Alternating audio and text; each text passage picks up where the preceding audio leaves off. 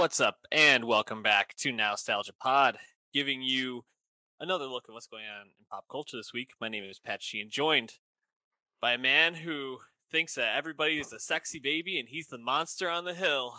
Dave Martin Swagger. Dave, what's going on, man? I don't even remember what that's a reference to, but I'm Taylor sure I heard it recently. Dog. Come on. Midnight's is here. 3 a.m. is here. You kidding me? Uh, no, I, I didn't. I didn't recognize that one, to be honest. But very exciting, very exciting uh record, for sure. Taylor Swift, just when uh the world needed her most, she's back. yes, the world need, needed to heal, and Taylor's bringing the healing with uh or a return to, I guess like kind of form. We'll we'll be talking about it. Uh, we also have a couple other albums as well as some movies and uh big television show to talk about today. So hit that subscribe on youtube.com slash nostalgia pod. But Dave, for those who are watching on YouTube, they'll see that Taylor Swift is not behind us right now.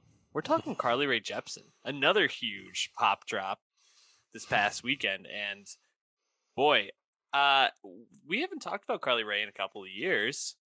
And last time we did, I think we really enjoyed what we got for the most part. You know, I think one of the like when you think about that era of like late 2000s female young pop stars, in my mind, there's three that I kind of lump together. It's like Charli XCX, Carly Rae Jepsen, and Rebecca Black for some reason, I think, because they all kind of felt like they came up with these songs that like people didn't actually expect them to like huh. sustain success. Rebecca Black obviously did not, although she's having a great TikTok revival. Yeah. But Carly Rae and Charli XCX both have over the last decade into this new decade really come into form and found this groove for themselves where they are just fully formed artists and i think that continues on the loneliest time because i while i think there's some parts of this record that i found a bit redundant maybe not her best work there's some moments i felt were pretty inspired and i really enjoyed. How did you feel about this new record?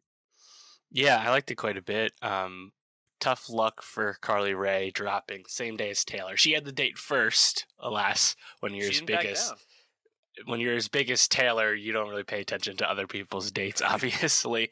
Uh, nonetheless, though, I'd have to imagine the Loneliest Time will be pleasing to Carly Rae's uh, ro- loyal fan base. She's not the biggest pop star in the world, but she is quite successful and quite popular uh, in her own regard. And like you said, it's kind of been a long time coming. And I think going into this, I don't know if I had like strong expectations because truthfully, I didn't really care for that first lead single back in May, Western Wind. Bit bit too folky for me. I'm like, that's just not like what I associate with Carly Rae, even if like the writing might be there, just like the sounds not what I'm thinking of. But like if we're being honest, she's been on the 80s wave longer than most in terms of pop music these days. So it's kind of cool to hear new music from her as other people are kind of jumping on the bandwagon as we discuss ad nauseum whenever new music comes out. And she's also kind of proven that she's a bit out of the ordinary in pop because the last two albums have uh, featured these very distinct like side B companion albums with both Emotion and Dedicated getting a side B after the original release. And now I'm like, hmm, does Loneliest Time necessarily need a side B? I don't think so. I think this was mm-hmm. pretty good on its own and uh, just had a lot of, I think, really enjoyable songs. I think Carly Rae has really found herself as a writer and a performer and just really kind of glides on a lot of this production that she's been writing for some time. Probably doesn't reinvent the wheel for Carly Rae Jepsen fans, but in terms of like not the most popular pop artist that alt pop scene like i think she's obviously continuing to prove herself and this was a success.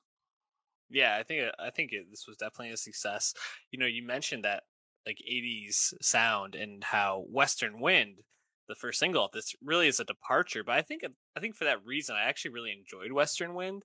Um, i don't think when she tries different things on this she necessarily uh, is very successful. You know, a song to me like Beach House is a song that I just found to be like uh you know good try good effort but not totally my like my jam uh but there's songs like like talking to yourself, right? Mm. Or like you go a little bit further and you get like bad thing twice, and she can just like churn out these like bubblegum 80s pop hits eh, like so easily and it just kind of feels like she has that formula down and so seeing when she branched out on this i would my ears perked out up a little bit more and so you, you mentioned western wind which kind of takes like the the first my first thought when that song started was the freedom 99 drums from um uh george michael and then you know you kind of bring in like a more like toned back almost like Toto feel at times. Like it's it's an interesting song, but I really do enjoy it.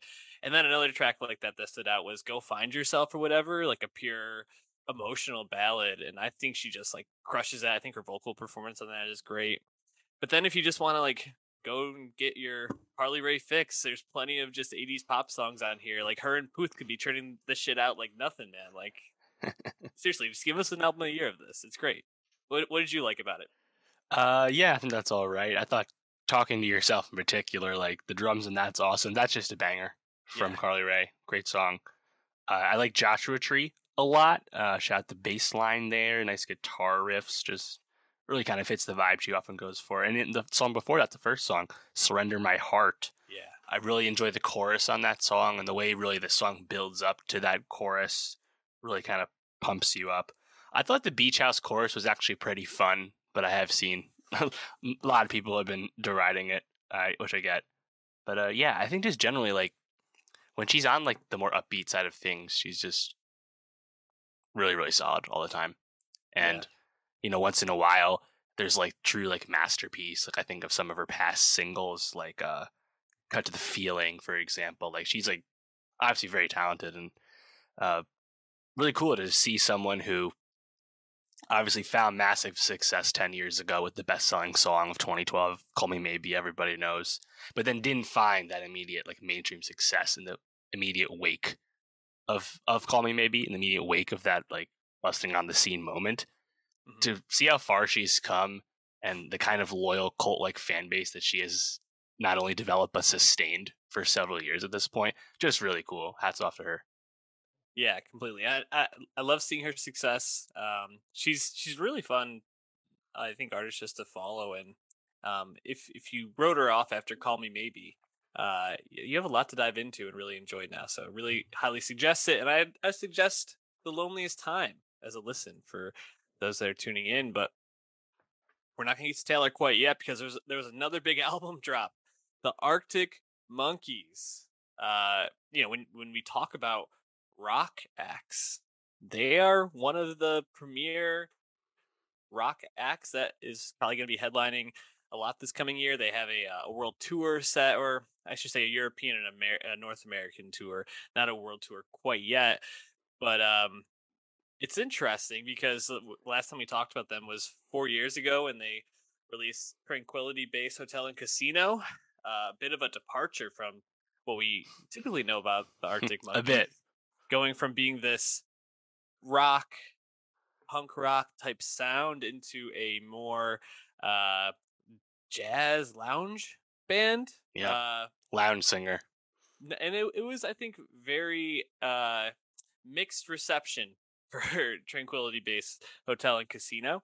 Uh i did see them live after that and they still fucking crush it. They're fantastic live but you can tell that the people there are all waiting for them to you know bust out the guitars and really tear the place down and when they go into the more like jazzy lounge sound it's not as well received or people aren't really there for that. So then we're getting the car four years later and uh we're we're still doing the lounge thing dave but so did the car work for you this time or, or was it just kind of like ah go back to whirring the guitars around boys Yeah, you know, I I really do respect that Alex Turner and the guys are just just down to pick up where they left off. They don't give a flying fuck about what people said last time. This is what they're feeling these days. I respect the shit out of that because it's in the face of Arctic Monkeys right now doing almost 38 million monthly listeners on Spotify because AM is one of the biggest and most enduring rock albums of the last 10 years. Yep. And do I want to know? You know, almost 1.5 billion streams, massive track, probably like the signature rock song of that same time period, or at least you know, right up there. Yeah. And they're they're just they're just not interested in that anymore. And of course, they had made many albums to this point. This is the seventh, so five albums of one thing, two albums of this new thing. Like I said, I respect it. Is this what I would like to hear? No. Honestly, I like the older stuff better. That's just in line with what I'm into. But this is like pretty like impressively made music in terms of the sounds and the layers of instruments and the uh, approach to making all these songs. It's just not my favorite thing, is all. Which is kind of in line with what, what some people said about the last time around. So in a sense, not a lot has changed. Yeah, I mean, this is a complete like Alex Turner vehicle. it's like it's almost hard to like call it a monkeys record, but I guess it, as Turner goes, so go the monkey, the Arctic Monkeys at this point.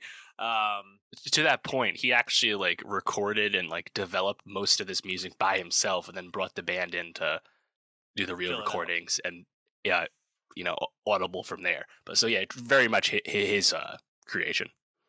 Yeah, and it's you know they have a couple of collaborators, particularly James Ford is someone that they've worked with a lot. He's all over the production on this, which makes a lot of sense.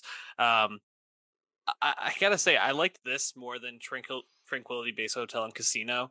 Um, like you said, I think this is like a gorgeous album, and just in terms of like how it sounds, I think it's the sort of thing where, you know, if this was a different band, I would probably look at it and be like, man, this is really, really solid and like amazing. But you just know that they could still turn out just a great rock album if they wanted to. But like you said, Turner's just not interested in that right now.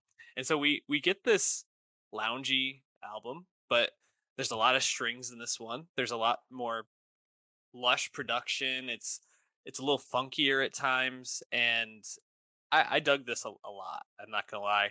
Um, I think there's some moments that are very like hit or miss and to be honest a lot of the lyrics i don't get it all like a lot of it is just like it sounds like mumbo jumbo nonsense at times and it's hard to follow but you just have alex turner with these like like these falsetto to like crooning the whole time and then these like beautifully arranged string uh sections you have a couple of great guitar solos you have some really funky like uh, guitar riffs and bass lines, and it's like there's so much here to like.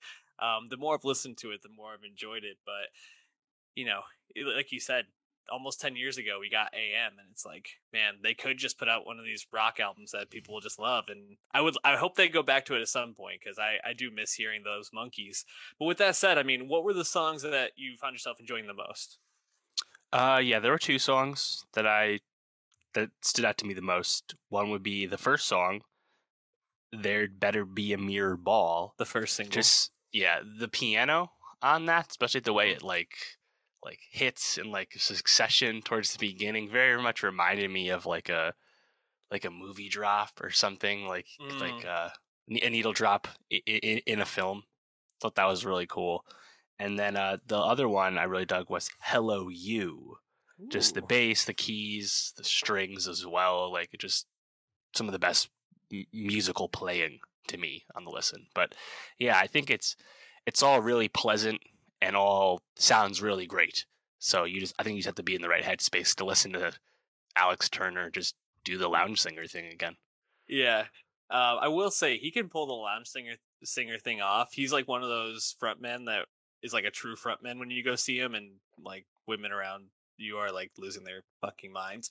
Um, but yeah, you know what I really like about Hello You is the the bass line, like you said, but matched with the bongos like the whole time. It just like has this really like 70s feel to it, which is great. Um, and yeah, there'd be a mirror ball. I think it's probably the most beautifully written song that they have on on here. Just like the as a as a whole, the song really works for me. But man, I I like the next song. I ain't quite where I think I am. The second one, that guitar riff, wow wow wow wow wow, like the wah wah on it just is so funky. I really love that, and it's such a change up from the first song. It really like kind of pulled me out of this like trance that uh, Mirrorball kind of put you in. a few songs later, jet skis on the moat is so ridiculous. Even just thinking about the song. Um, but he's kind of getting into his Isaac Hayes here, right? Even in like delivery and like tune, it's very like that period. And that's followed up by Body Paint, which I think is probably my favorite song here. He has that line, you know, if uh, if you're thinking of me, I'm thinking of you too. Like that's kind of like the epitome of the song, just kind of setting that whole moment up, but it's really well done. I think that one also has like my favorite like build up to the end. Like the end, like the guitar is just really like whirring and get more of like a classic feel to it. And yeah, I mean, I I, don't know if I, there's a song on this record I like don't like, but there's a few on the back half that I found a bit less um, engaging. Mr. Schwartz was one I didn't really dig that much. Um, and Big Ideas, I was I didn't find myself going back to all too much, but also a beautiful string arrangement for that. There, there's still a lot to like here, and like you said, you got to respect them at least committing to the bit, if nothing else. So, um, I'd say check this out, but I mean, not very commercial. Like this is not something like someone clicking through Spotify is gonna like click on. Like the average person is gonna be like, "Oh man, check out this album," you know? Yeah, one of my first thoughts was not that the music is actually that similar, but just kind of the approach to the musical playing and the lack of commercial viability. It reminded me a lot of the Father John Misty album we got earlier this year, Chloe oh, in the oh, next yeah. 20th century. It's like, oh yeah, you just you just did one for you with that. Although more power to you. I will say, uh, in the UK, it's battling for number one with Midnights on yep, the charts. hundred thousand so. plus in the UK. Very impressive, for sure. Arctic Obviously, Monkeys. Midnight's much bigger in the US, but yeah, Arctic Monkeys. Uh, it shouldn't come as a shock that they have built-in like real fan base that's still going to show up for something that's not as broadly popular as all the AM hits that have now, you know, sustained themselves on streaming. Definitely. Uh, well, we're gonna put a song from there onto our Nostalgia Best of 2022 playlist on Spotify, so check that out. And we'll also have a Taylor Swift song from Midnights because Taylor Swift is back. Finally, we uh we needed her. You know, we haven't gotten enough Taylor Swift in the last couple of years, have we, Dave? You know, I'm just happy she's not doing any re-recordings of music she already made. How nice to get new Taylor Swift music. It's a much more creatively fulfilling thing to consume to me than hearing the Taylor's versions. Now, the record sales for the Taylor's versions and the All Too Well Redux would disagree, but that's just for me. I think this is a better use of her talents. The 10th Taylor Swift uh, album, Midnights. And Midnights we've known is coming for quite a bit. Taylor announced this, I think it was about two months ago now. Back in August, I think. Yep. You know what this means? The traditional album rollout is back and here to stay. Both Beyonce and Taylor Swift, two of the most famous purveyors of the surprise album drop, both did traditional album rollouts this year to great success. Taylor Swift, of course, per hits daily double on track 1.4 to 1.6 million first week sales, which is going to be around the fifth best selling album week of all time in the United States, and of course, the first by a wide margin to do this in the streaming era. Talk about a crazy success. But Taylor, like, really built this up, hyped this up to her fans, and just broadly to the world for an extended period of time. As you said, this is a huge departure from the last time around with full folklore, especially, and also Evermore, which came with very limited notice and few, if any, singles. So it's Taylor really going back to the well in terms of the pop machine and also sonically back more towards what we'd associate pre 2020 from her. And obviously, it's very exciting and you, it's definitely uh, working because this album is all over the place right now. All over the place. Did you find yourself enjoying this album as much as you expected to? Because I think when I when I heard we were getting like a Taylor album with with Jack at the helm. You know, co-wrote all the songs with her. Yeah. Somehow more Jack Antonoff with Taylor Swift than ever before. I did not know that was possible, but technically that is actually the case this time around with Midnights. And I I was kind of like, oh man, here we go. Back back to like lover form here. Like this is gonna be a fucking bop. And I, You know, I didn't find myself like loving everything we got here. I I definitely think there's some really great moments, but I I don't think the highs are as high as on some of her other original songs, Mhm. or I guess like uh, uh, pop songs. Did, did you feel that way? Yeah, I know. I think that's right. And if you listen to Midnight's, like most of the world has at this point, it is intentionally a bit pared back. Specifically, Taylor's vocals are reined in Mhm. on this one. And I couldn't help but just immediately go back to Delicate on Reputation, the very beginning of that song, where the vocoder effects very famous. Of course, it's featured in the Miss Americana doc. I was really happy to see the Pitchfork review call out this song as well. That whole like sonic idea of the way Delicate starts from Reputation, I feel like they, her and Jack, just applied that to all of these songs more or less.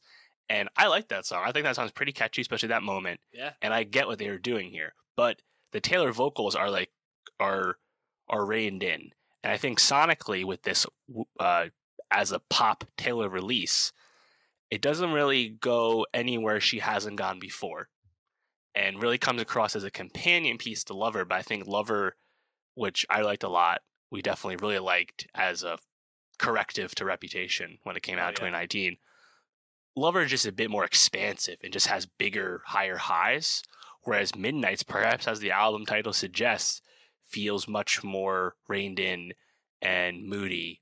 And, you know, I think maybe the Taylor heads, the Swifties, would really have to decide like, hmm, is Taylor at her apex writing bag here?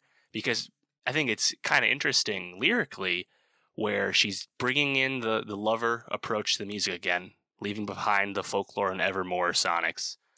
But lyrically, it reminds me a lot of Reputation at times, where she's kind of like interrogating the idea of Taylor Swift, the persona of Taylor Swift, that celebrity, that that piece on the mantle that Taylor has propped up for her own career's sake, but also many of her fans have done as well.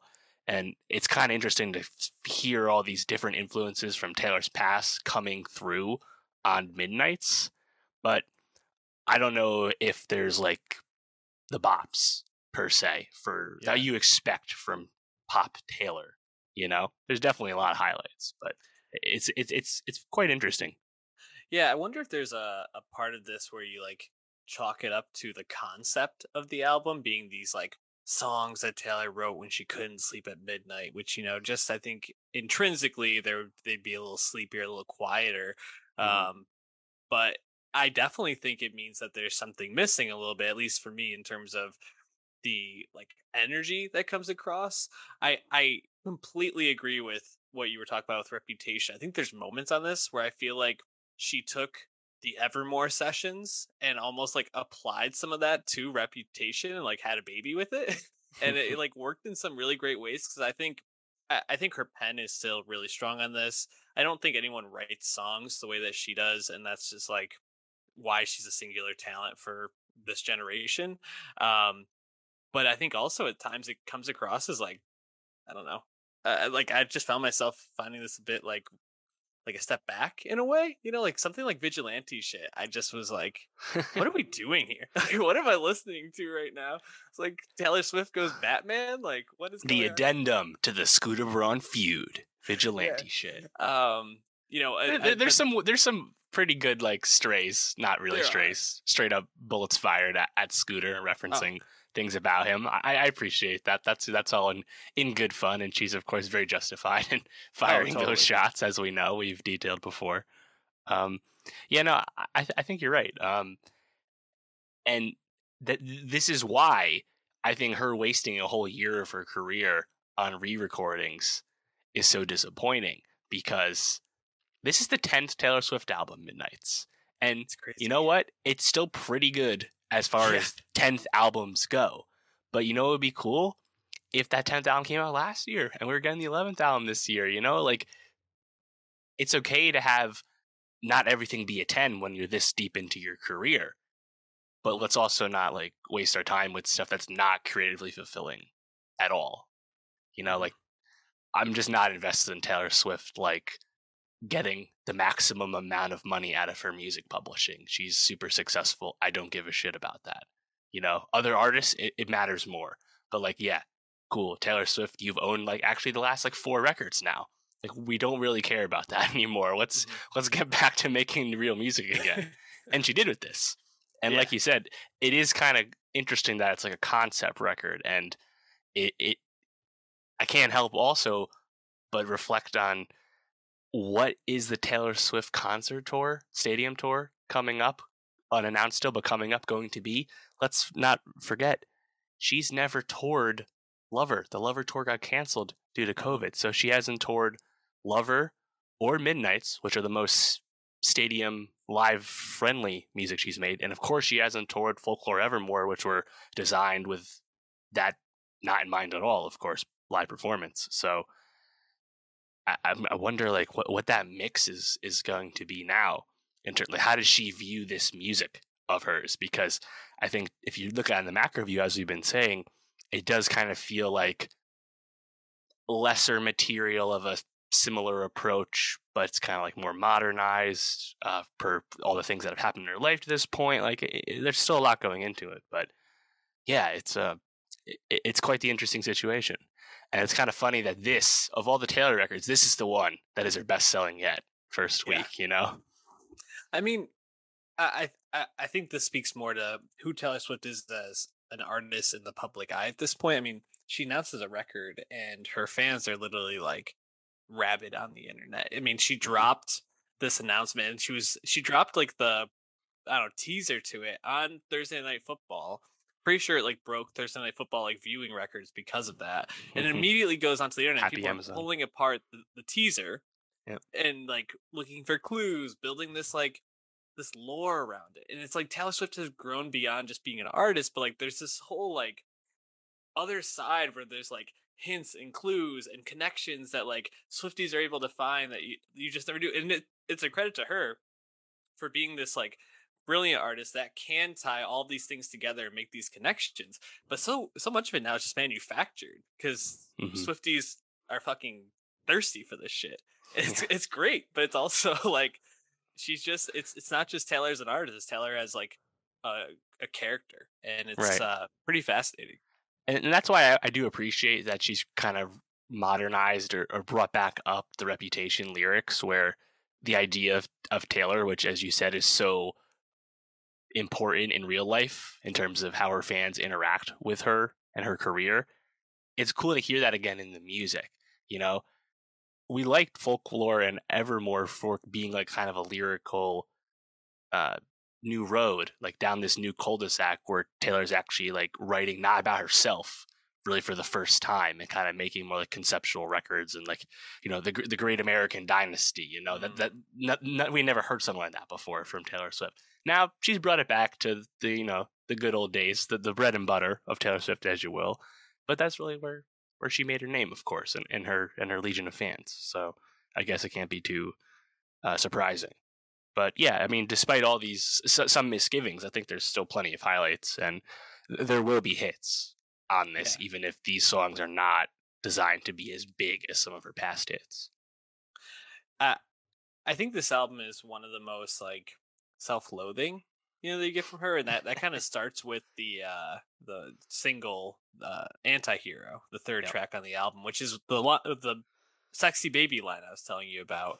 Um, I mean the the whole chorus to that is is like so Taylor Swift, but obviously is going. I think is going to be one of the most memorable songs from this. You know, Hmm.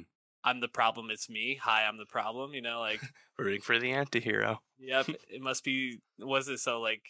Uh, I don't even know what the line is. Must be so something rooting for the anti-hero. I was like, man, Taylor, like you're really going in on yourself here. And then she has the whole like fantasy about you know being killed by her daughter-in-law in the future, and very like. I, I I think it's a really well well written song and a fun song, which is nice because I don't know how many of these songs I found to be like super fun in reading through. I mean, like I, I think the first I think the first three are all pretty good. You Yep, get to snow on the totally. beach with Lana. I'm not like big on that one. I don't know. How, how, what was your temperature on that I mean, yeah, it's kind of a hyped up uh, collab? collab. You know, Lana Del Rey, of course, in her own regard, fabled American songwriter of recent times, and yet you know, I feel like that song almost would have fit better on one of the recent Lana albums. You know, like Hmm. Chemtrails or Blue Banisters or something. You know, Yeah. where it sounded, but the way Lana kind of comes in at the end and Taylor's faded out in the song, it's all right. You know, um, but, but I guess maybe better than I expected. But I think coming off that first three, you know, Lavender Haze, Maroon, Anti-Hero, I think that's a really strong start. Yep. And right off the bat with Lav- Lavender Haze, you have like just some like classic like Jack Antonoff ass touches, like that. Damned if you do like vocal tick from Taylor on Lavender Haze. This felt like classic Jack to me, and yeah, fu- funny that that they somehow found a way to be even more creatively uh, entwined uh, Yeah. on an album. I again, like I made the joke, but I really didn't think that she would want to go down that road even further. You know, just for her own creative juices. But no, they they really seem to just thrive together. It seems, or just love working together. Yeah, and somehow Dessner uh, phased out of this. He's on a lot of the uh, the 3 a.m. edition tracks, but Yep. I was like surprised not to not see him more involved in this. I guess he gets a couple more productions too, but I don't know. Interesting. Um, yeah. What other what other songs uh, stood out to you, or did you find yourself enjoying? Yeah, I really liked "Question." I, I just thought the lyrics from Taylor were really strong there. The, the vocal breakdown is really fun. Uh, with Vigilante shit, I did really enjoy the chorus. Um, Midnight Rain, I liked. I thought Bejeweled was pretty catchy. Um, you know, there, there's myriad bonus tracks too, very reminiscent of early Taylor uh, album releases. Some of those I think are a bit more up and down, but I thought uh, Glitch was probably one of the more interesting ones because it sounds a bit like a Sonic Road she hasn't really gone down before. Like we said, most of Midnights is familiar from the music making perspective for the most part. So it is cool that some of those bonus tracks maybe stand out a little bit as like, oh, we haven't really heard Taylor do something like this before. Mhm. Uh, yeah, I think like you said, Anti-Hero is the big hit for sure. Just in terms of like, it's not as big as her other big hits, but like it has those trademark like lyrics that her fans have found relatable for 15 years. Yeah, I I completely agree, and I think there's I think there's a couple other songs that really stood out to me. Mastermind, the last track, I thought was really strong. Maybe some of her best writing on this. Um, I agree with you on Question, another one that stood out. Did you listen to the bonus tracks? I listened to some of them on YouTube. There's actually quite a lot because there's like the 3M edition and there's that other, I think it's a Target only one Deluxe again. CD. Yep, classic. Yeah, which is just two remixes and then one original. Um, but yeah, the the 3 a.m. one was the one that I listened to on Spotify, and actually one of my favorite songs out of all these. Actually, there's two of them, but would have, could have, should have. I thought was really strong bonus track. Um, really just enjoyed the like energy to that, which I wish I just made it onto the regular one because it, it's such a fun song. Um, and then High F- Infidelity, I thought was like a clever twist to High Fidelity. You know, they kind of use that as like a Mhm. framing device, and I was like, oh, that's that's pretty clever. And of course, she writes really well around it, so it, it helps. But is she still with the guy from uh not normal people? I can't remember it. kind of conversations with friends own Yeah. Joe Alwyn. Yeah. yes, she is. In fact, on Sweet Nothing, Joe Alwyn is a credited songwriter under his uh, pseudonym William Bowery. Oh boy. Shout out their love. It seems to be real. Seems to be for sure. Uh, ha- happy for them. Um, yeah, I mean, what what are we supposed to make of Taylor Swift at this point? She's just like the biggest star in the like star in the world. I mean, the data would would support that at this current time, or you know, at least top three, top five. Um, depends where you are in the world, maybe, but sets the Spotify first day album record, 186 million, a healthy 30 million higher than Certified Lover Boy, the previous high mark. Oh, thank you. Uh, Christ, 400,000 vinyl records sold on the first day, which happens to double the previous single week record in one day. As we said, 1.4 to 1.6 million first week. You're looking at fifth or seventh best week ever, depending on where in that range it falls. 100,000 plus in the UK at the same time. I mean, going into this, she was like seventh in monthly listeners on Spotify with no original new music out in what over almost two years. Like, yeah, she's really never been bigger. And you have to imagine when she finally goes on a Lover Midnights folklore more tour, it'll be the highest earner of the year. You'd have to imagine. Crazy. I mean, I mean, she definitely deserves it. Uh, an artist that is you know unrivaled at this point, and especially for our generation. But man, it's just insane how she went from being uh, you know little a country girl plucking her guitar, writing love songs to uh, this persona, this larger than life person. It's amazing. Totally, and also you, you really. I think it's really instructive to reflect on how Reputation went at the time in 2017, where it was quite polarizing, quite maligned in some corners, and is getting a bit of a critical reevaluation in the time since. But the way she bounced back from that, and a lot of the the feuds with the Kardashians and Kanye, of course, and, and Scooter and Scott Borchetta, like there's been so many things going on in that Taylor Swift orbit, and yet the music has remained uh, definitely, I think, more engaging and interesting as she's gone down multiple roads since Reputation. And yeah, I mean, she's obviously 10 albums in, she's nowhere near the end of the road. So, if, if, I mean, but she's in her mid 30s, like, the, the, there's no way to really project anything else on her except uh, she wisely waited to release Midnights until the Grammy cycle had turned over. So she's not in that Beyonce Adele fight. She's in the following year, 2024 Grammys, where she will almost assuredly uh, win album of the year. Yeah, and she, you know, you talked about all those feuds or controversies. She's always on the right side of it. Like she pretty much always wins. Pretty crazy.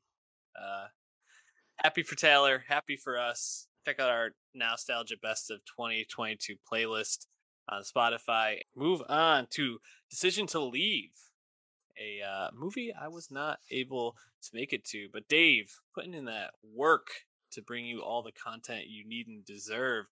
Dave, tell me about this movie. Was it good? Yeah, so I like Decision to Leave. It was not what I expected, but very notable movie for several reasons. This is the new film from Park Chan Wook, his first film since The Handmaiden in 2016. Of course, since then, we saw him create and direct every episode of Little Drummer Girl, the BBC and AMC spy thriller Le Carre series with Florence Pugh, which we liked quite a bit back in 2018. So still been a fair amount of time for Park Chan Wook, who's probably most well known for Old Boy, along with The Handmaiden. You know, just one of the signature South Korean filmmakers of the last 30 years. And new film from him. Very exciting. This premiered at Cannes. He won Best Director there. This is officially the South Korean Best International Feature Film submission at the Oscars this year. I feel like a nomination at the very least is quite safe at this point. And yeah, it's uh, I think it's it's a strong film that is quite challenging in a good way. It's a very engaging movie, but also very intelligent in how it I think asks a lot of the audience. And you know, on its surface, like the log line, like the pitch, the setup to the movie comes across as quite simple, where we're really just centering around this uh, detective character who starts to get this fascination, infatuation with a, a widow who happens to be a prime suspect in a uh, murder slash uh, death case. This is set in like the Busan area, and you think it's set up as this like crime thriller who done it movie, but it doesn't really go down that road at all.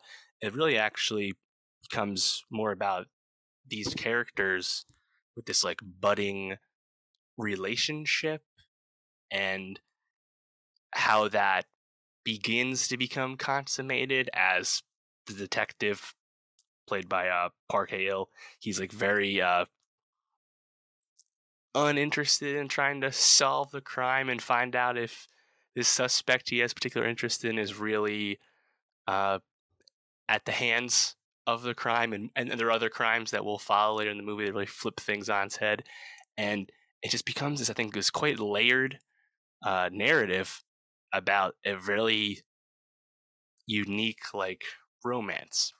And the reason I think it's challenging is that that narrative gets quite layered and there have been a lot of like Hitchcock comparisons specifically to Vertigo and you know the way the movie builds up to this, I think a really emotional climax takes a, it takes a while to get there, and I think you really have to just kind of ride with these characters and really like be in that like relationship, which is quite complicated and, and not easy to read or predict what's going to happen.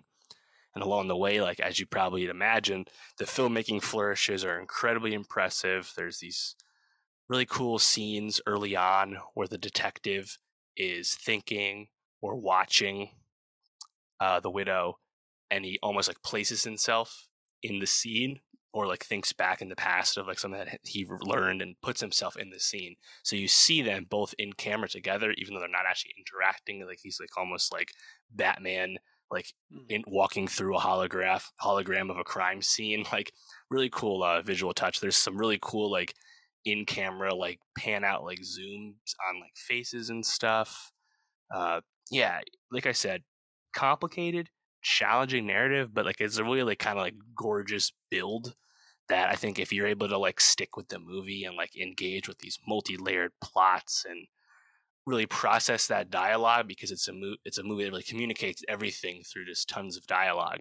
If you're able to stick with that, I think it does have a rewarding end as a kind of like atypical like romance thriller type movie. So I would recommend it. Uh, know, it's getting limited release uh, right now. It'll end up on Mubi eventually, which you can access via Amazon when it eventually gets there. So definitely check it out. It'll probably get Oscar nominated in Best International Feature Film. Yeah, definitely uh, unlike anything I had seen in quite some time. Definitely a cool movie. Sounds really inventive, and uh, I think even that alone makes it worthy of checking out. So I can't wait to see it. Um, let's keep it moving though, and something that sounds a little bit more lighthearted. Ticket to Paradise. Uh, the George Clooney and Julia Roberts reunion. I know you were clamoring for it, Dave. You know, shoot me, but I do love some star power, and it's yeah. hard to beat Clooney and Roberts, two of the absolute megastars of recent times in Hollywood. And yeah, honestly, it was pretty great to just be hanging out with them in uh, Bali. Yeah, you know, overall, I, I felt like this movie was was enjoyable. Uh, it's not a movie that will be on uh, my top 10 list, maybe probably not my top 20 list. Uh, but you know, maybe top 30 given how this this year we were just talking last week we haven't seen as many movies. Um, yeah, it was just fun kind of being with them and Clooney and Roberts have such a nice like uh, rapport between them. You know, obviously we've seen them in quite a few movies. Probably most notably would be uh, the Ocean's movies where they play each other's paramours and that as oh, well. Oh yeah, but um, yeah, I think overall I found myself being like, this was fine. You know, it, it was just fun to be with them. I didn't really find it to be like a great rom com. I did like how the ending uh, wasn't what you would usually expect for a rom com centered around two people. Uh, but yeah, I think there's a lot to like. What What did you like about it? Yeah, so I think actually it is a pretty successful rom com. Maybe that's per the lowered standard of recent times for the romantic comedy as a film genre you know, we, are having a, a bit of a renaissance. Streaming has kind of helped that in a sense, but I think it just kind of elevated by the presence of Clooney and Roberts, as well as Kaitlyn Dever, who's really great, of mm. course, as well, playing their uh, their daughter character. Yes. And I think the movie is effective at communicating those emotional beats on the daughter side of things, while actually making you like earn the obvious anticipated reconciliation as as in all rom coms from the Clooney and Roberts characters themselves, where it's a movie that you're obviously going to see the parents because of who's playing them, but it doesn't actually really short shrift the daughter either. And yeah, I mean, n- there's nothing to really surprise you, I guess, but I, I think it's just it's just kind of fun to be with, and I think Clooney and Roberts are quite good at the dialogue and have that good chemistry due to having many roles together before, not just the Ocean's movies. And yeah, like just in the beginning, having them just always trying to get the last word in on each other. I think they're both just really crushing it. Like this is the best Clooney's been in quite some time. I have to feel like he hasn't acted as much as we would like in recent times, but I mean, th- this just felt like the classic uh, Clooney charm to me. Totally, and I mean, so much lower stakes than a lot of the other stuff he he's done. Right. Um, which I, I think allows him just to be silly and funny and charming. Um, and I, I, I agree. I think he was great. You know, Julia Roberts in a lot of sense, like kind of has to play the straight man to him, which I think doesn't really allow her to like be herself fully in this. But I still think she's pretty great, and especially when when she's talking with um man, who she, she's she's talking with like was it a friend or something about like uh him and, and Paul and, and all of it. I feel like there was like a I can't remember exactly the scene, but when she was like kind of was it her down. boyfriend, the pilot uh, flight attendant? No, so Paul is the boyfriend. Maybe it was like someone who works at the resort that they were staying at or the hotel mm. or something. But there's like uh, there's a scene I'm trying to remember exactly, but she was like talking to somebody about her like conflict with it, and I mm. thought that I thought she's pretty good with that. Um, and I really uh, kind of going back to like the the twist at the end, how you know they they they share a kiss, and then they both just start laughing at each other, and are like, no, no, no, this is this is not it. Like I just really loved that because it's it, it was just not what I expected at all, and it felt like so true to to the situation. You know that like yeah. you could see a situation like this bringing these people together, but then being like, "Fuck that!" Like, no, right. we're not together Re- for a reason. I, I really appreciate that. Really setting it up like nicely too, where you find out that Clooney owns the property by their their their lake shared lake memory, and he has never sold it. And like they they really set you up, but then you're right, it, do, it doesn't go that way.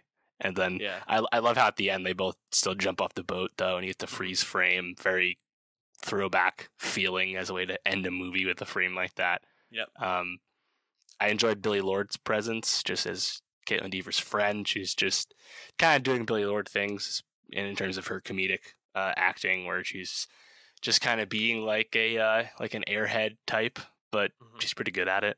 Uh, how did you like the uh, like the beer pong scene where they're like doing beer pong with like some like local moonshine whiskey type thing? I thought that was like really funny, even if it was not actually a credible form of the drinking game beer pong. Yeah, no, I, I agree. I was like, oh, this is really how it's played, but I still thought it was pretty fun. Um, yeah, I mean, th- there's some fun moments. I also like how um, they kind of bring in that like the cultural aspects of the people from Bali and like. Yeah kind of I think that that felt pretty true. I mean, I don't really know all those, so maybe it's not, but it felt like they were at least trying to be respectful of of the area that they were paying homage to. So, yeah, overall, I, I think the scene that probably stands out most, just in terms of comedy, is like the airplane scene, where you know, like Paul, the boyfriend, is flying, and they have the woman between them who's like so yes. ridiculous. I also love when they get off the plane after they hit all that turbulence, how she's the one like cussing Paul out. I thought that was pretty funny.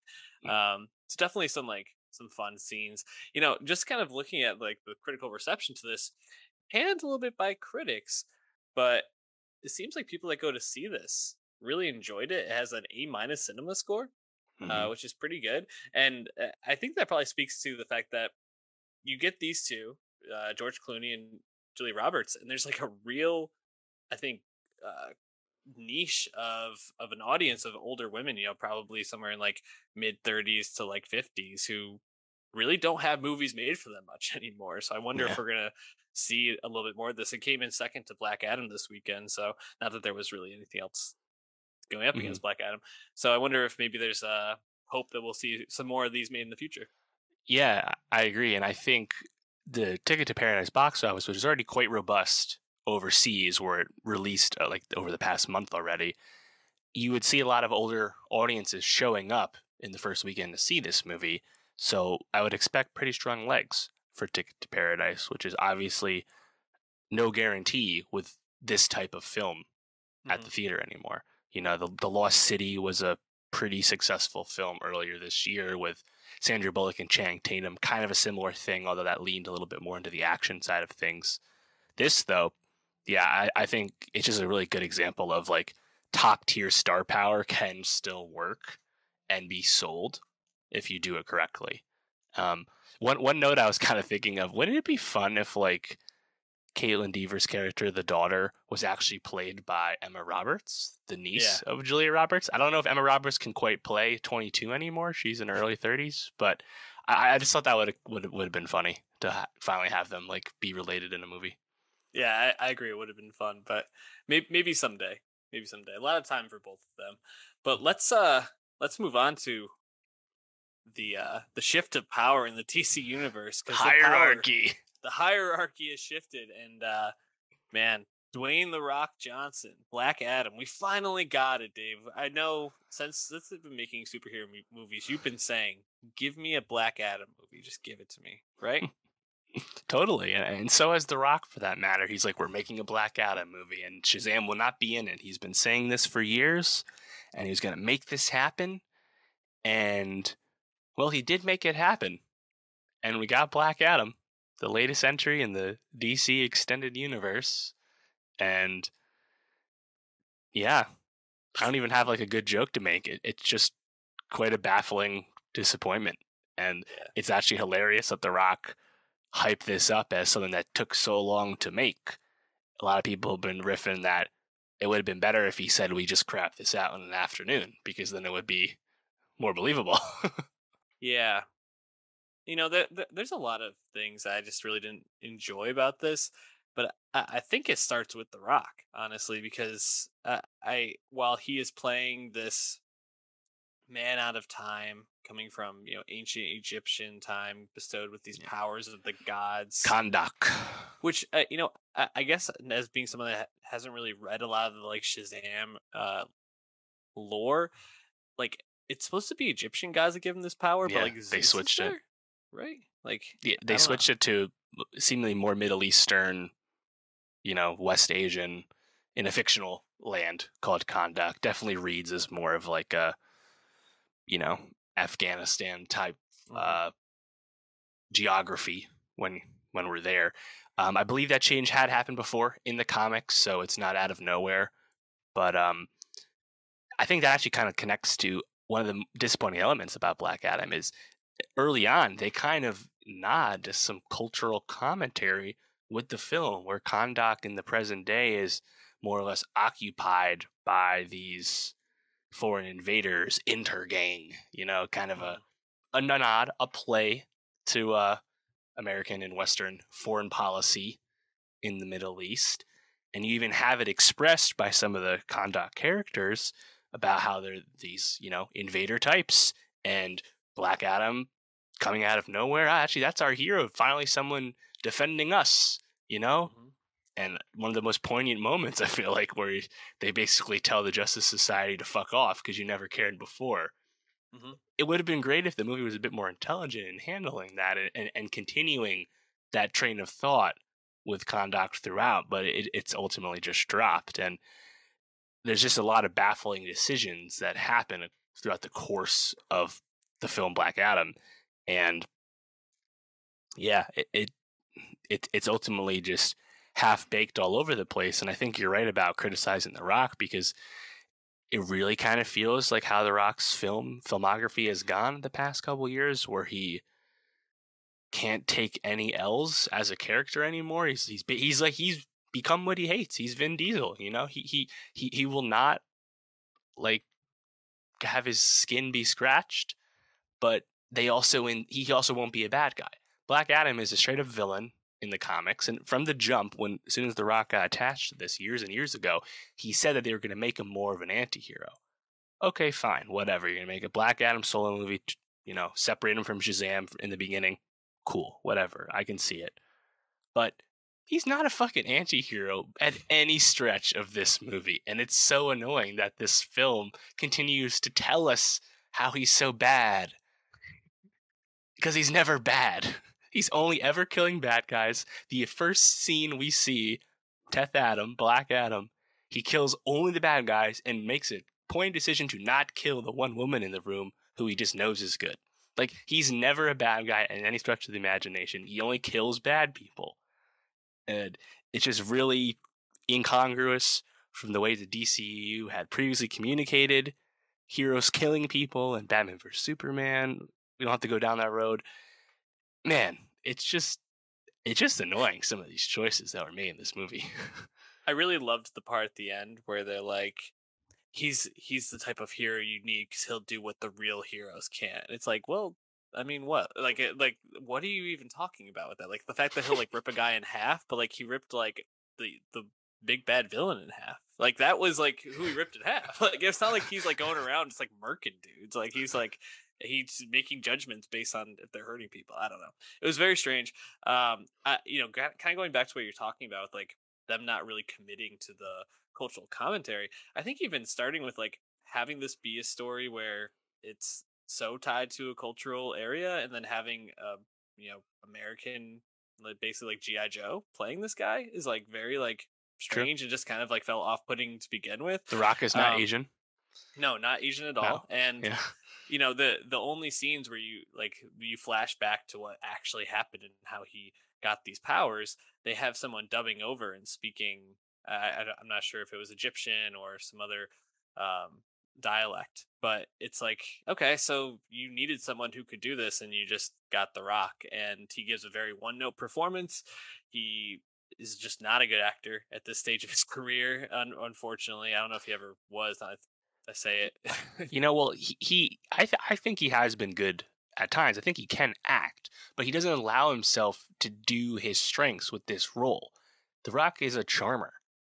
Yeah. And like the best moments of his performance in Black Adam, the film, are when like The Rock kind of like side eyes another character and like makes a smirk because you're like, ah, there he is. There's the Dwayne I know. But like that's they don't want this character to be that.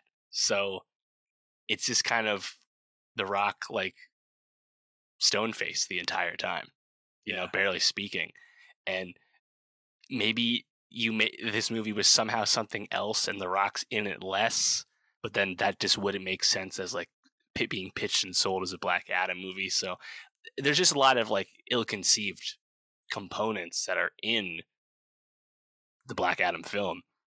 Chief among them, of course, would be the Justice Society of America, which Yeah. was obviously hyped up via casting and trailers and a big aspect of this film these other super powered characters. We don't have Shazam in this movie, God forbid, but we have these other people. And isn't it hilarious too that Amanda Waller is the one who calls these in? Doesn't call the Suicide Squad in, Suicide Squad in to take out this really bad guy we have to rein in. No, they call in the Justice League B team yeah that's how it's that's how it's presented in this movie. Even if the Justice Society like predates them in comic history, like it's Mhm. presented as the B Squad. Yeah. you know, the, Hawkman, the, Ca- the up and coming and like the almost retired basically and like right? And they don't do any work to l- let you learn about the Hawkman Doctor Fate relationship, which is established to be this old thing. You even had Henry Winkler cast as the OG Atom Smasher, Noah Centineo, picking up the helm. But they don't they don't they don't tie you into any like history with any of these characters. And the you know, I actually think there's some decent moments somewhere in there with, with, with these performances of, of these characters, but like the movie just doesn't give you any time or space to feel anything with any of that. And Yeah. before we know it, we're watching their ill defined mission to rein in Black Adam for hashtag reasons, you know? I know I, I I don't really know what he was doing. I I did love the uh the Amanda Waller uh Black Adam like conversation in, in the post credits. I I just love that. I don't even know where he was supposed to be Black Adam and like how this like vision of like Amanda Waller came up, but it was just point. Really funny. Shout out Um, Viola D, man. She's getting paid by Warner Brothers. She don't give a shit. Yeah, I, for real, I, I love it. I, I love the the shamelessness. She's like, "Fuck it, I'll take the check. Whatever. I have to show up for five minutes and get fucking huge bank deposit." Anyways, I agree with you on the the stuff with the uh the Justice Squad or what they called? Justice Society of America (JSA). Um, yeah, the Al- Aldis Hodges character. What? like, I, I, at least like, at, least with um, what Doctor Fate uh, Yep. or you you get a lot of time with Brosnan, especially in the end when like he's like deciding to like do the uh the switch and bait with uh or the bait and switch where it's like oh no i'm actually gonna be the one to sacrifice myself there was no way brosnan was coming back for this so like it felt like pretty Yeah.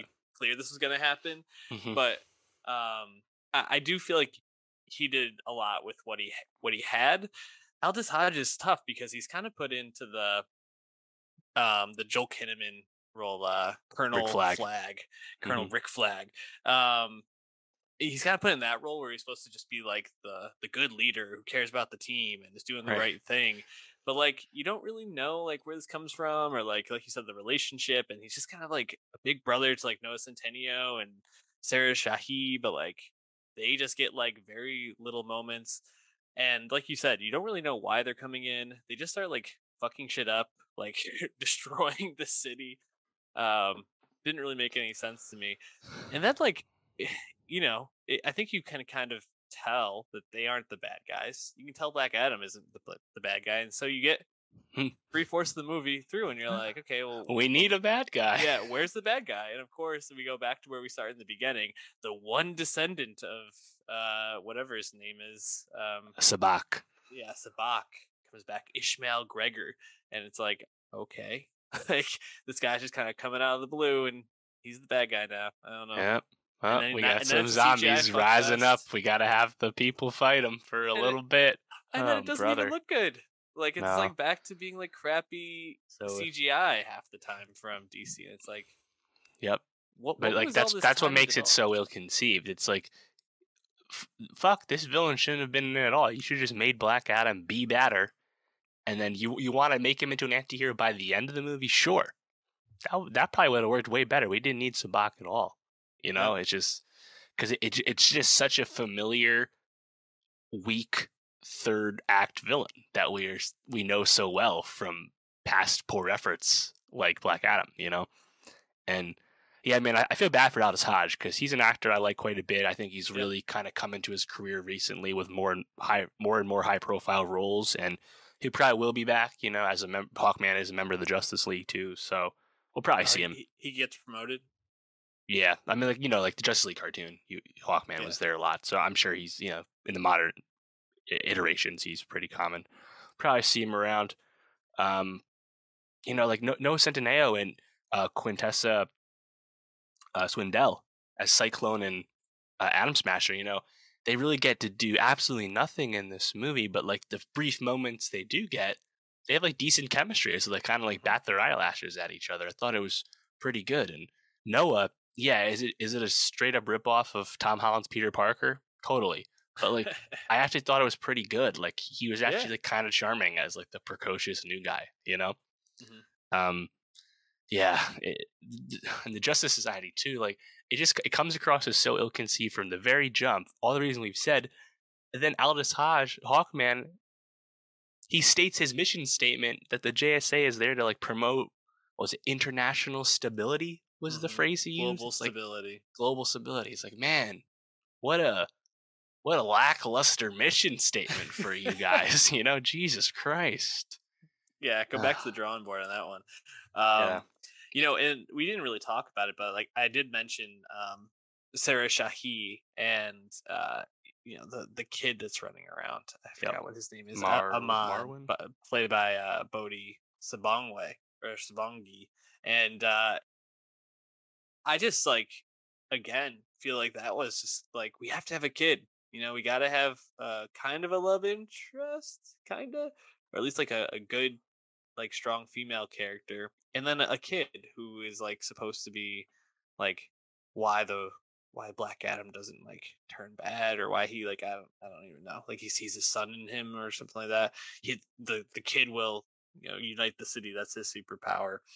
It just felt like so forced. I I don't know. I, I didn't really find much of it effective. And you know I'm I'm kind of a sucker for those sorts of like storylines and like you know the the power doesn't have to be given power. Like you can find it within. But, like I don't I don't think they really pulled that off at all. I feel like it was kind of uh kind of just a blah, like big fart noise.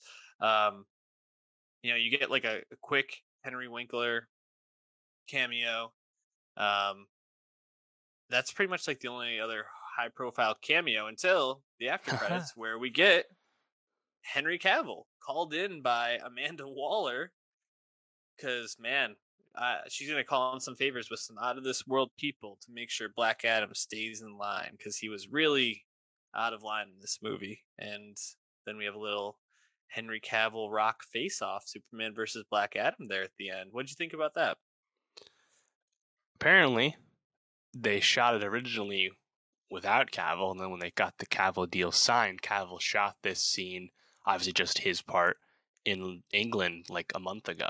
So got in under the wire, but I I know anecdotally from some friends that despite the reception to Black Adam, hats off to The Rock. He got Cavill back, something that had been ambiguous and unsettled for honestly far too long when it comes to these high profile film franchises.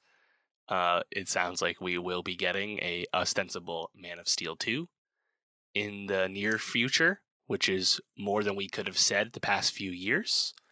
I do like Cavill as Superman. I like Cavill in general. And I actually think Man of Steel is one of the stronger DC films of the last, you know, era. So Yep. I, I welcome it. Do I want to see him square off with Black Adam? Not Hell my first yeah. choice necessarily, but I feel like The Rock uh, probably got that one in writing too. He will be in the mix. I'm I'm sure of it. Uh, I am I am happy to see Cavill back. I am happy to see um, you know that we're going to be getting just more Superman in this world and not having to like rebuild the character in some sense. hmm Uh, there's just not a lot of DC heroes at this point that we have a lot of good faith with, that where we know the character's definitely coming back. I mean, look at all the stuff with the Flash right now, and so I feel like DC kind of had to drop this bag, or they were kind of going back to the start with this. I mean, Aquaman. Who knows when we're getting that movie? Is that next year? I guess. Uh, you know, we, know it's uh, We been do? filmed. That's But next year. Is it coming next year for sure? Yep. Gotcha. Okay. this up. So we know when we're getting Aquaman, but you know the the Flash seems like it's in limbo. The then there's reports that they've already uh you know written a second one for Ezra Miller. So Right. that. Yeah, so actually, 2023 will probably is going to be the most prolific DCEU year yet, as far as things stand. Shazam 2: Fury of the Gods was delayed out of competition with Avatar 2 this December. It's coming out in March. Then the Flash movie is currently dated for June 2023. You know, with David Zaslav at the head, I feel like they're just going to release it just to make the money. You know, it just sounds like how how they're operating at Warner Discovery these days. Also, we currently have Blue Beetle dated for August 2023, which was converted to a theatrical film and kind of was able to be saved from the Batgirl fate. Of course, a HBO Max film canceled, written off rather than released at all. And then closing it out, Aquaman comes out Christmas next year. So after that, you know, separate from this DC universe, of course, we know there's a Matt Reeves Pattinson Batman sequel in the works. We know there's a Joker 2 coming out with Joaquin Todd Phillips and Lady Gaga.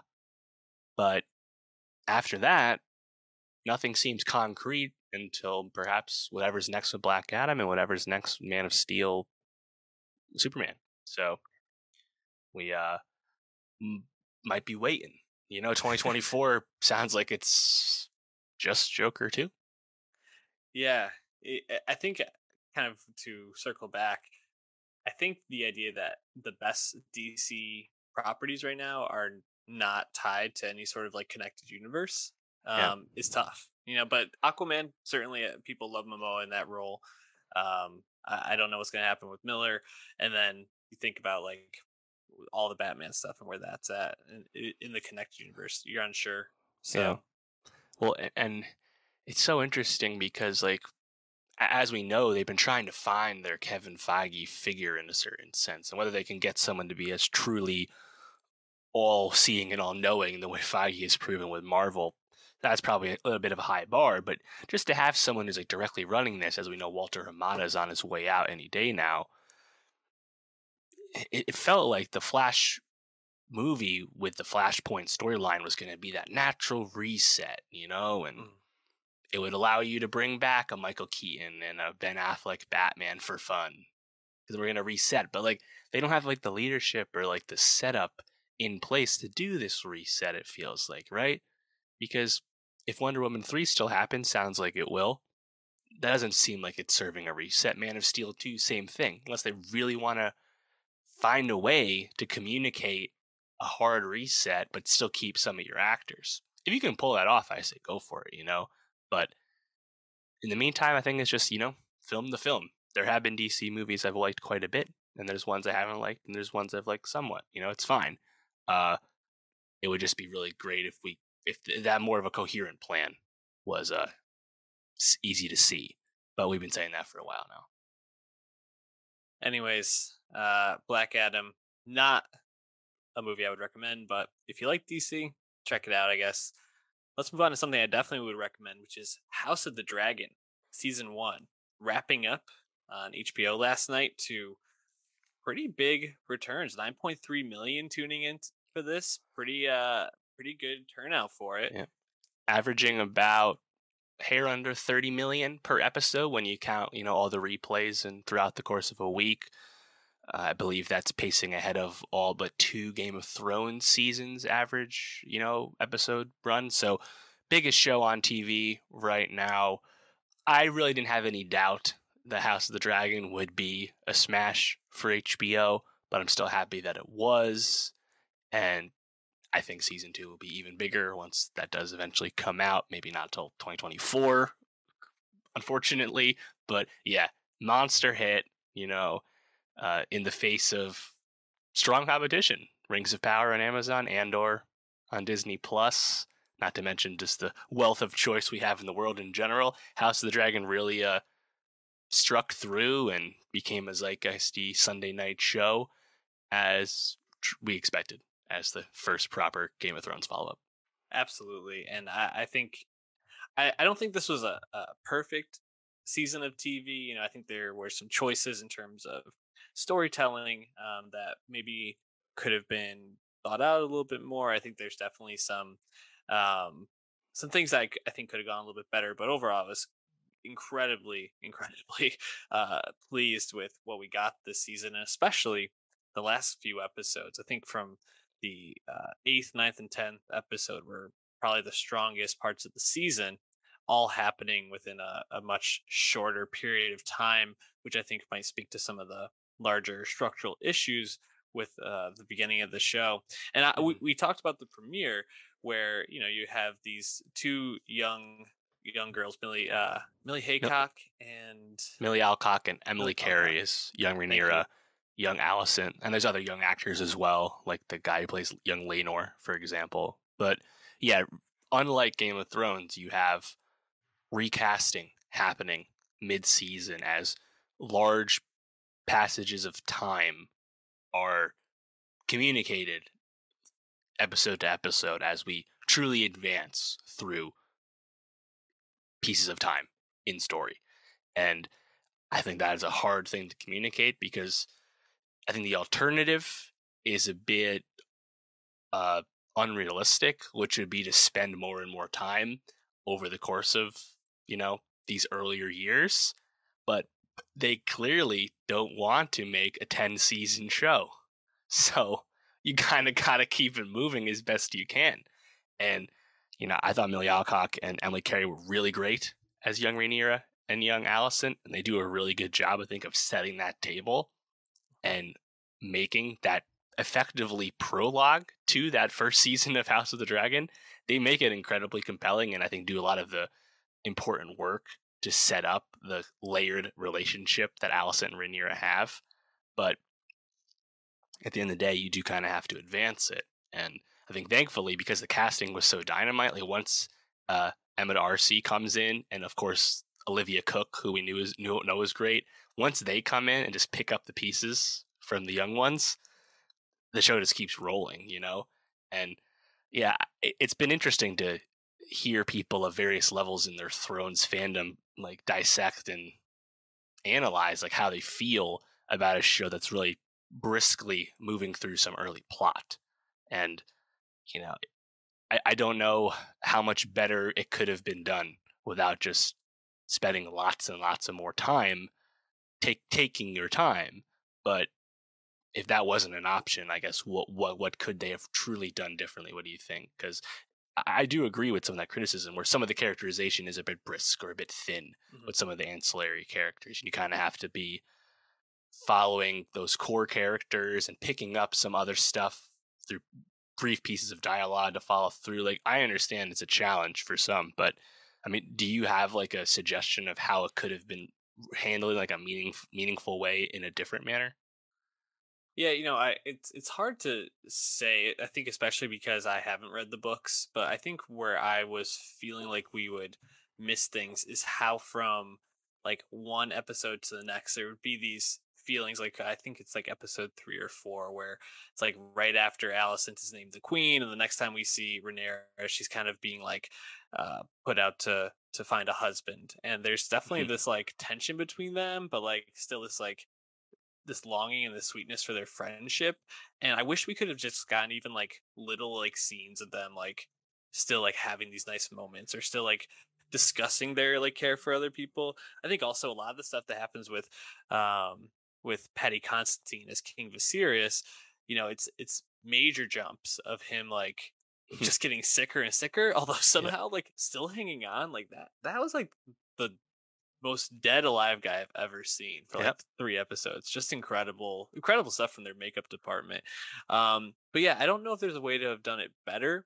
Um, but definitely, I think it, it, I think because it jumps so much, uh, it almost feels like there there could have been a whole season, which I, like you said, they didn't want to do, of them just doing the younger ones, and people would have loved it. You know, people were even saying like uh, the the two young ones, Emily Carey and Millie Alcock, they wanted them to just remain the characters throughout. It's like obviously you can't do that when this, these are about adults, but it's right. uh, pretty impressive that they gave that good of a performance.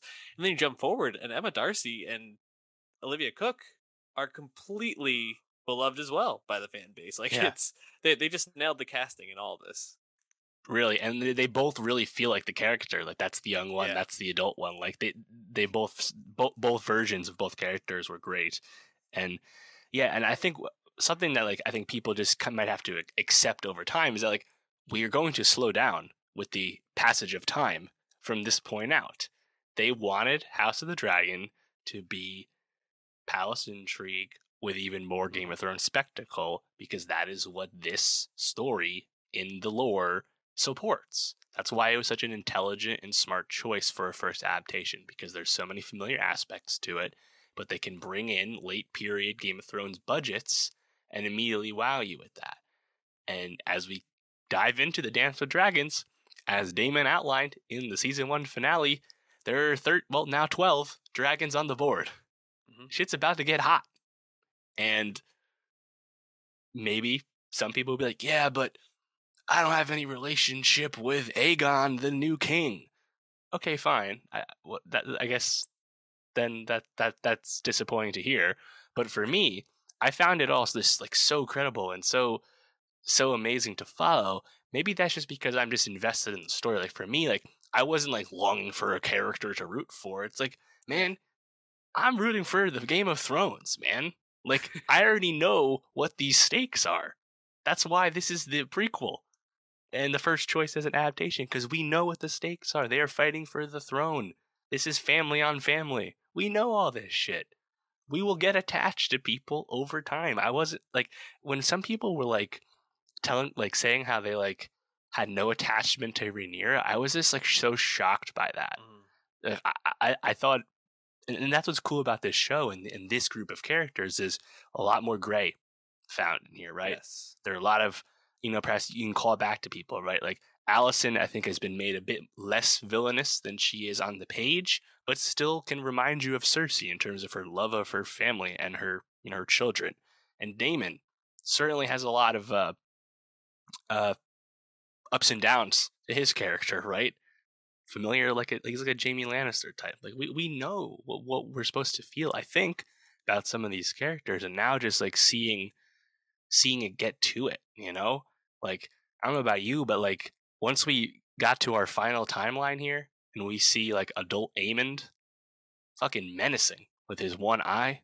Oh yeah, perfect. You know, I get it and they i think they actually with very economically because there's only so much time as they move through plot but like the way they set up Aemond as like the more driven focused brother mm-hmm. uh you know and, and, the way the way he handles losing his eye in uh the way he did as a youth right but being like yeah but i got Vhagar now so good trade like the yeah. way he was able to say that as a teenager like i think they they've done a really good job of communicating some of that stuff are are we as attached to um Rhaenyra's uh, other kids, you know, with Harwin Strong, Jace and uh, uh, Luke.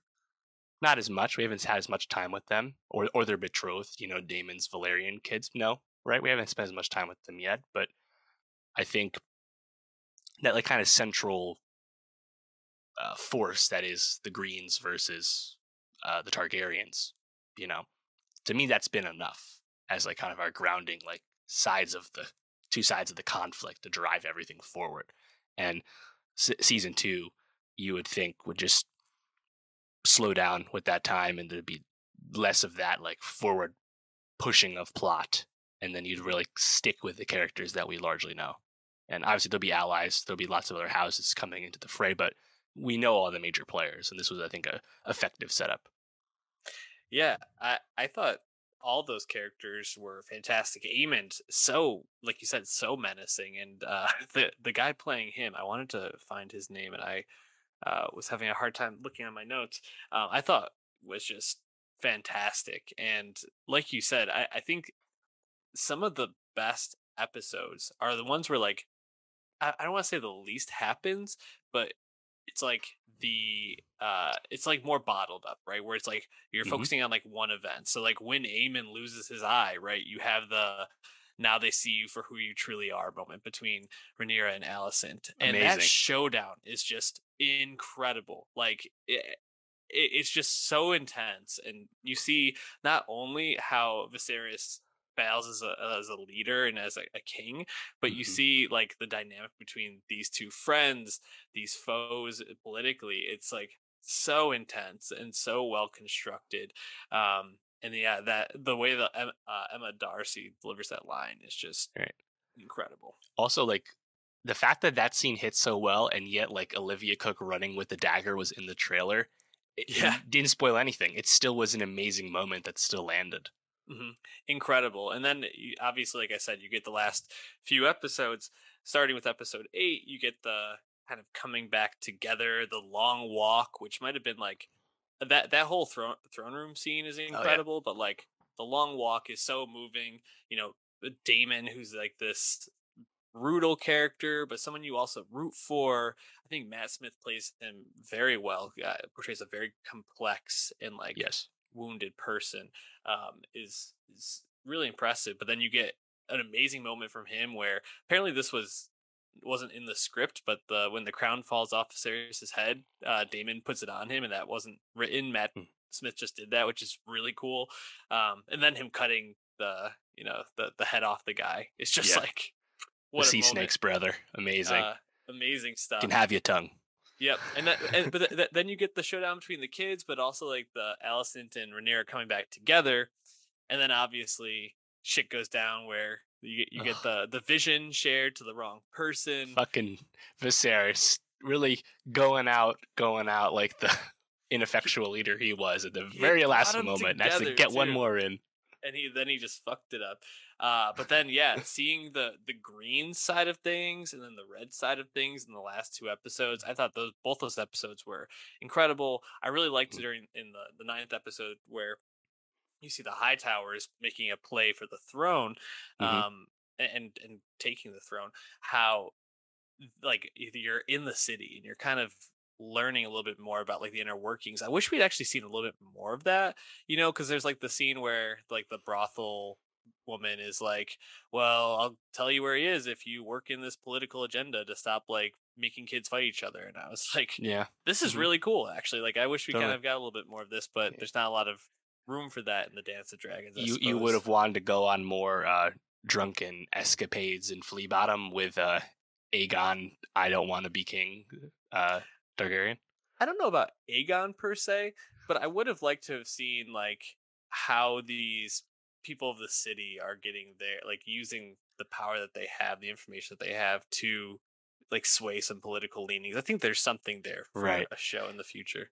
I think there's definitely more room along those lines for like the Miss- Mysaria side of things. You know, Sonoya Mizuno had a tough accent a few episodes back. Not Yeah. not not her best for sure, but that's always I think been a strength of Game of Thrones, which was people not in power and how they interface with the world. And that's why. Westeros and Song of Ice and Fire has always been so rich, is because it feels so real and there's so many different people and the approximation of people uh, from and, and to power is what what is ultimately so compelling, and that is probably something that got the short shrift the most as House of the Dragon season one had to advance through so much time and so much plot, you know.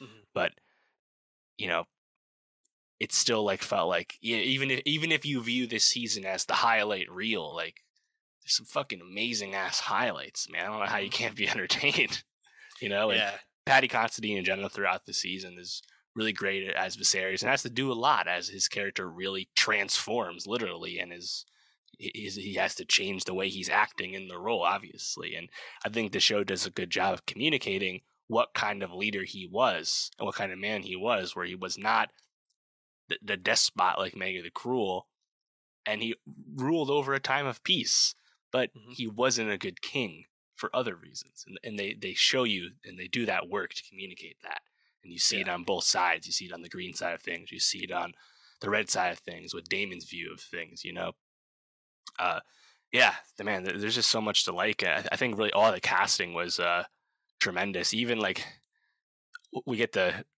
revelation about Larys and how uh Alicent was uh doing him a favor to get information like i thought that is even set up in a really uh, effective way. Obviously it's a huge shock when you see the stuff with the feet but like uh, and it's a big moment online but like i just think like they did a really a lot of work to kind of build up that Larys character and that Larys Alicent relationship right conversely like early on you're like pretty invested with sir criston cole with young Mhm. Rhaenyra. and then they really show you what kind of thug he is and how he's Yeah. just a, a just a goon goon.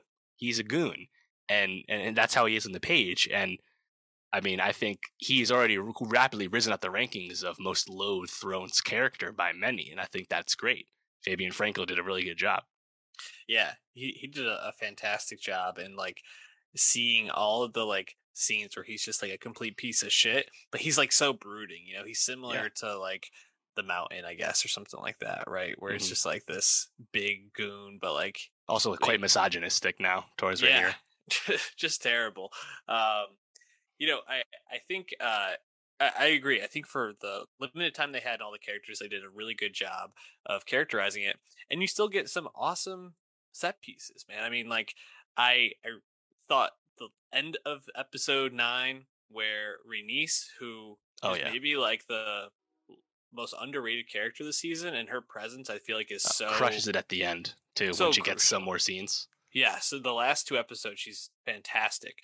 Um, where you know Rhaenys on on her dragon bursts up, could have just fucking flamed all the Hightowers right there, and just one and done show one season know, I know.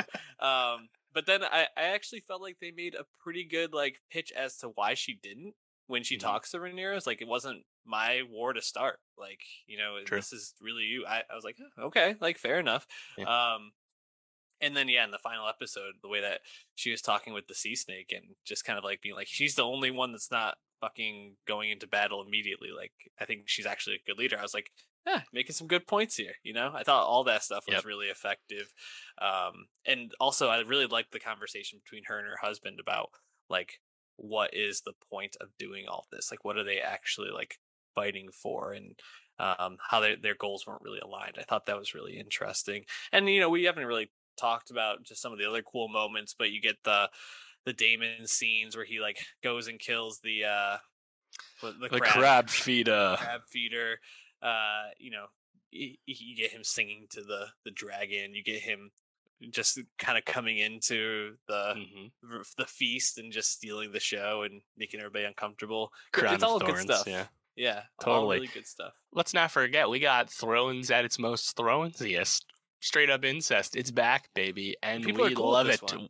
we are rooting for it and it's so funny that they have three sets of kids it's so great you of course have Rhaenyra's kids with with Laenor quote unquote and then you have Daemon's kids Velaryon kids and then they actually have their kids together shout out the that that mixed family Mhm. Absolutely. Uh, yeah, I mean, I think it's all really fun, and you know, I think if you're really like not liking this show, you just got a big old dump in your pants. Like you really just don't want to like it. Is what I, I yeah i mean for me it, there's just so much familiarity to it it's like you liked it last time right like Mhm. i understand maybe it's not completely fulfilling on the writing side of things for you just yet i i'd say they've earned uh, some goodwill that- that's Yeah. how I feel about it. Uh, and the name we were looking for was uh, Ewan Mitchell is the one Yes. who plays uh, old uh, adult Aemond Targaryen. And we should actually talk. How would you feel about uh, the death of Luke. Uh, Luke at the hands of Vhagar and Aemond?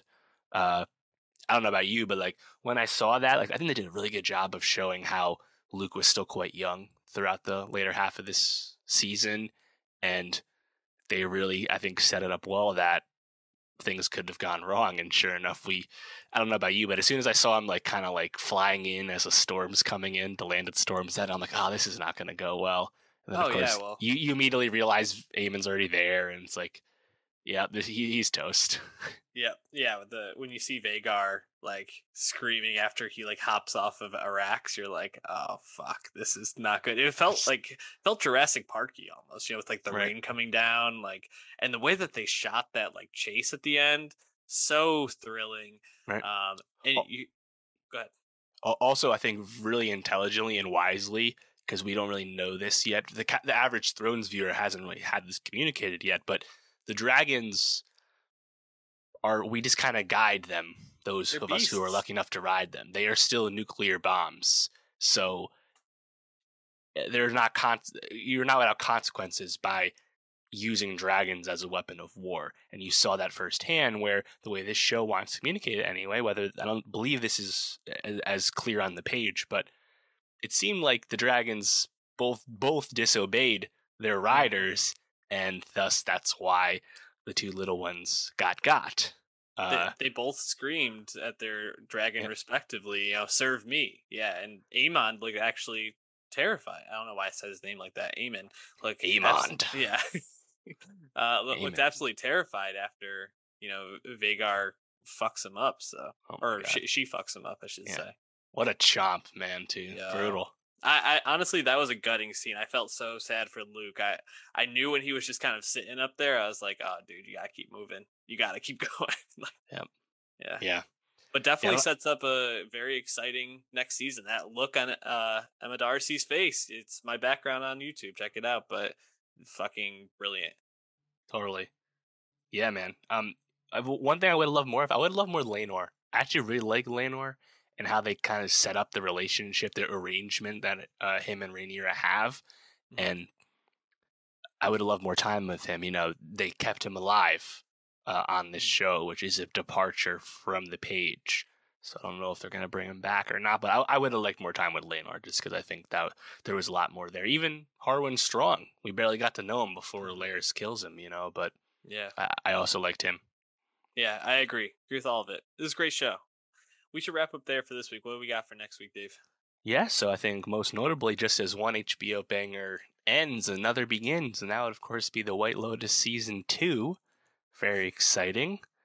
Uh, we also have a Smino album coming out, Banshees of Inisherin in theaters, All Quiet on the Western Front remake on Netflix, uh, and then Star Wars has a new animated show out tomorrow, Tales of the Jedi, which is kind of like a Clone Wars prequel spin-off series basically like bonus material more fun for clone wars fans. So there's some good stuff coming up and we know the movies are going to really start picking up week by week. So plenty of good mm-hmm. stuff coming.